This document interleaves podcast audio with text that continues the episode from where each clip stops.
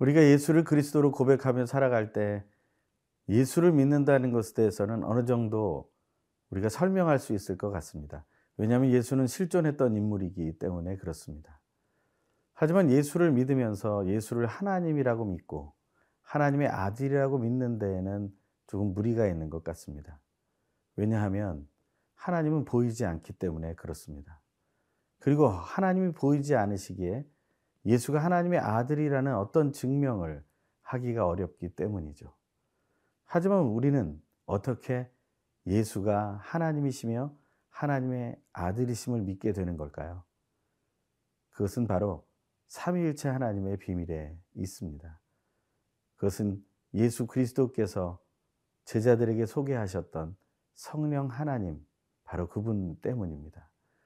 오늘 하루를 살아갈 때 성령 하나님을 그 마음 중심에 모시고 살아가는 은혜가 있기를 소망합니다.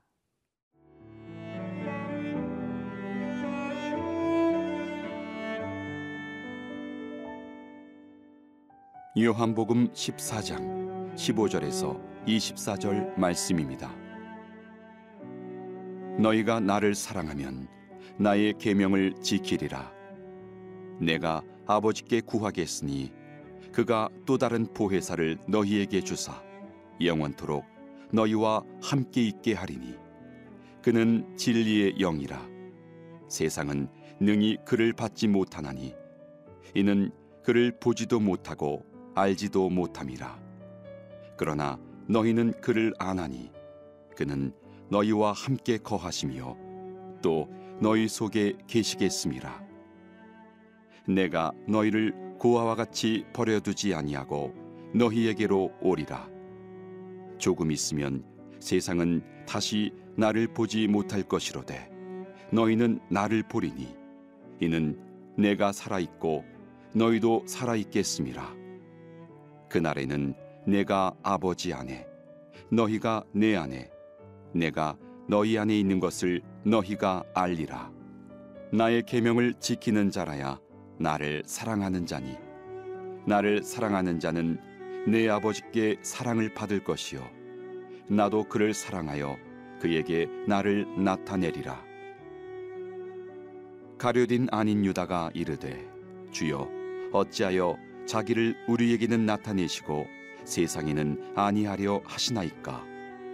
예수께서 대답하여 이르시되 사람이 나를 사랑하면 내 말을 지키리니 내 아버지께서 그를 사랑하실 것이요 우리가 그에게 가서 거처를 그와 함께 하리라. 나를 사랑하지 아니하는 자는 내 말을 지키지 아니하나니 너희가 듣는 말은 내 말이 아니요 나를 보내신 아버지의 말씀이니라. 예수님은 제자들에게 아주 중요한 이야기를 해주셨습니다. 예수님이 능력을 행할 수 있었던 것은 바로 하나님 아버지 안에 그리고 하나님께서 예수님 안에 계셨기 때문이었다는 사실을 알려주셨습니다. 그것은 사실 굉장한 비밀이며 그것은 하나님께서만 알 수 있는 것입니다. 하지만 그것을 제자들에게 알려주셨고 또 그 말씀을 묵상한 우리에게도 알려주신 것입니다. 하지만 그것을 우리가 어떻게 누릴 수 있습니까? 하나님을 어떻게 우리가 찾아가 그 안에 들어가며 그 하나님에게 어떻게 내 안에 들어오시라고 부탁할 수 있겠습니까? 나 아닌 다른 것이 내 안에 들어온다면 우리 사람들은 힘들어할 게 뻔합니다. 하지만 하나님은 그렇지 않다라고 말하고 있는 것입니다. 잘못된 영과 또한 악한 영, 그리고 더러운 귀신들이 사람에게 들어온다고 생각해 보십시오. 그것은 고통스러운 일이며 아주 악한 영향력을 드러내게 될 것입니다. 하지만 하나님께서는 우리 안에 거하시기를 원한다고 말씀하십니다. 그 이유는 무엇일까요? 그것은 바로 하나님은 완전하신 분이기 때문에 그렇습니다. 완전하신 하나님께서 우리에게 함께 하시고 임하실 때 우리는 더욱더 온전한 능력의 소유자가 된다는 것입니다. 그러면 하나님은 어떤 모습으로 우리에게 임하시는 것일까요? 그것이 바로 성령 하나님으로 임하신다는 사실입니다. 오늘 예수는 아주 중요한 또 한 가지의 이야기를 하며 성령 하나님을 소개하고 있습니다. 오늘 보면 십오 절에서 십팔 절까지의 말씀입니다. 너희가 나를 사랑하면 나의 계명을 지키리라. 내가 아버지께 구하겠으니 그가 또 다른 보혜사를 너희에게 주사 영원토록 너희와 함께 있게 하리니 그는 진리의 영이라. 세상은 능히 그를 받지 못하나니 이는 그를 보지도 못하고 알지도 못함이라. 그러나 너희는 그를 아나니 그는 너희와 함께 거하시며 또 너희 속에 계시겠음이라. 내가 너희를 고아와 같이 버려두지 아니하고 너희에게로 오리라. 아멘. 예수님께서는 성령 하나님에 대해서 말씀하시기 전에 아주 중요한 두 가지의 모습을 말씀해 주고 계십니다. 그것은 바로 사랑해라 라는 것입니다. 예수를 사랑하라.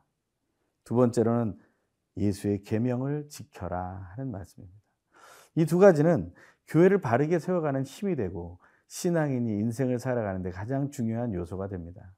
하지만 사랑하는 것과 계명을 지키는 것의 가장 중요한 점은 바로 그것은 억지로 해서는 안 된다는 것입니다.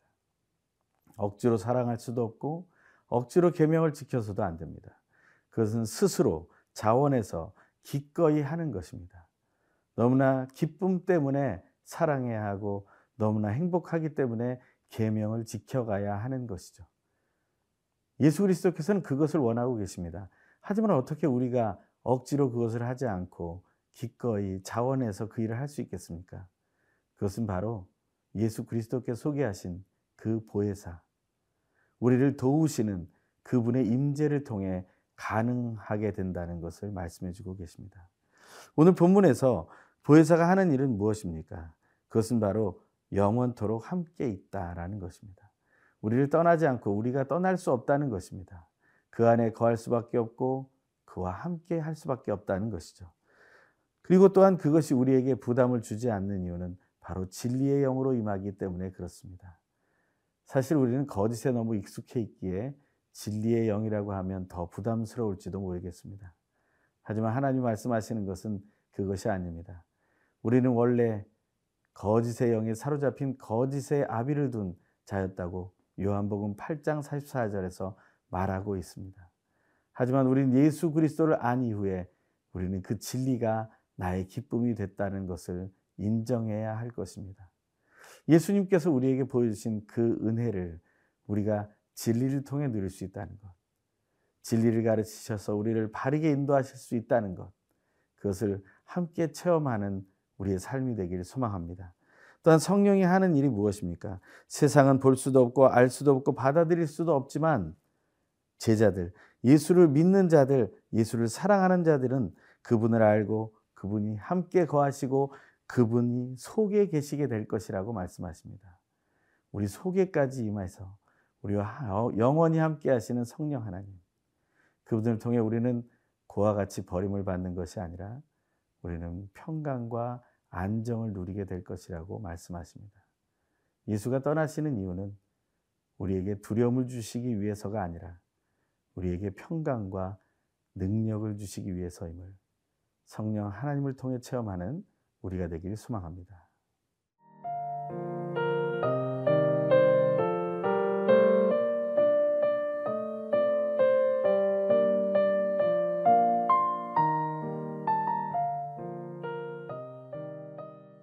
예수님께서 제자들에게 말씀하신 또 다른 보혜사, 예수님 외에 그 제자들을 돕고 하나님 아버지의 집까지 인도할, 동행할 그 성령 하나님은 도대체 어떤 영향을 미치시는 걸까? 또 그분을 통해서 제자들이 확신할 수 있는 것은 무엇일까? 그것을 예수님께서는 계속해서 그 사랑하고 계명을 지키는 자의 복이라고 말씀하시며 이렇게 말해주고 계십니다. 십구 절에서 이십 절의 말씀입니다. 조금 있으면 세상은 나를 다시 나를 보지 못할 것이로되 너희는 나를 보리니 이는 내가 살아있고 너희가 너희도 살아있겠습니다. 그날에는 내가 아버지 안에 너희가 내 안에 내가 너희 안에 있는 것을 너희가 알리라. 조금 있으면 세상은 다시 볼 수 없게 됩니다. 예수님은 죽임 당하시게 될 것이고 사흘 만에 부활하실 것이며 사십 일 후에 승천하시게 될 것이기 때문에 그렇습니다. 예수 그리스도의 부활 사건과 그 승천의 사건은 제자들이 상상도 못하는 사건입니다.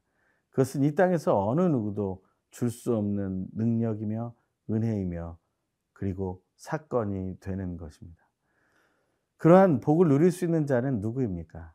오늘 본문에는 성령 하나님과 소통하는 자들이, 또한 예수 그리스도를 깊이 사랑하는 자들이, 하나님의 계명을 지키는 자들이 그 복을 누릴 수 있을 것이라고 말합니다.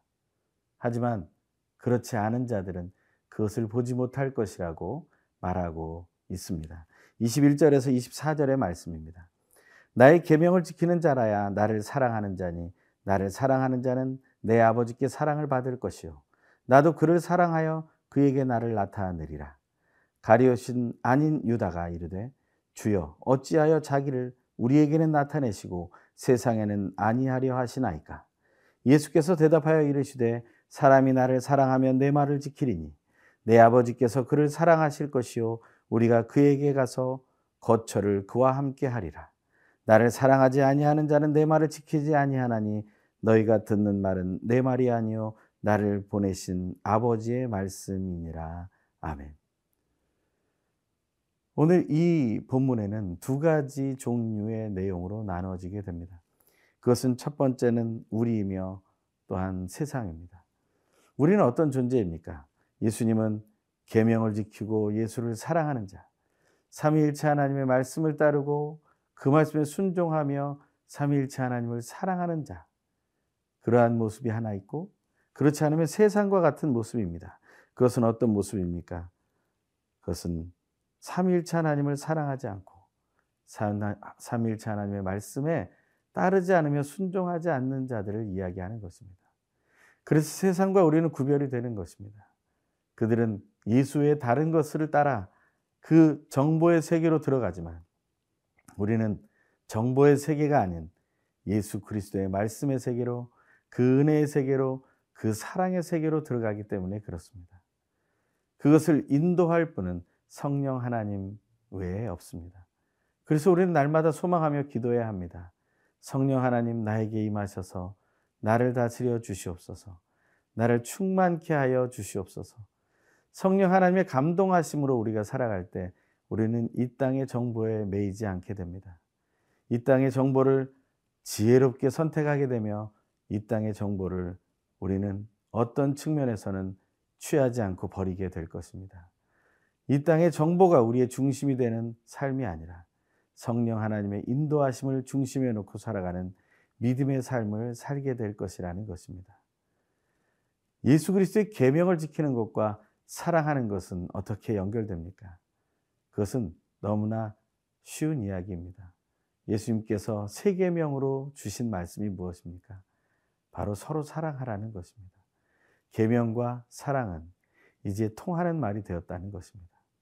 그것을 성령 안에서 체험하게 될 때 우리는 놀라운 하나님과의 하나됨, 예수님과의 하나됨, 성령 하나님과의 하나됨을 체험할 수 있게 될 것입니다. 그 사랑의 깊이를 체험하는 오늘 하루 되길 간절히 소망합니다. 기도하겠습니다. 귀하신 하나님, 오늘도 하나님 주신 말씀 따라 살기 원합니다. 그것이 나의 의무가 아니라 억지가 아니라 성령 안에서 그 감동 속에서 기쁨과 감사함으로 행복함으로 선택하는 자발적인 계명에 대한 순종이며 서로를 사랑하는 사랑이 되게 하여 주시옵소서. 우리의 십자가의 사랑을 본으로 보여주신 예수 그리스도의 이름으로 간절히 기도합니다. 아멘.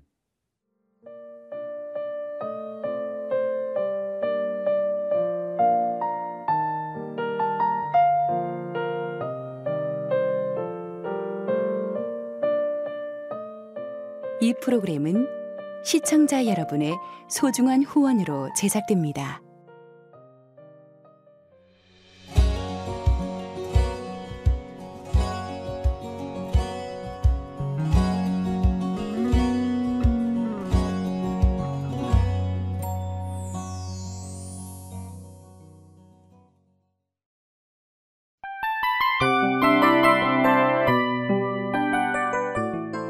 이 프로그램은 청취자 여러분의 소중한 후원으로 제작됩니다.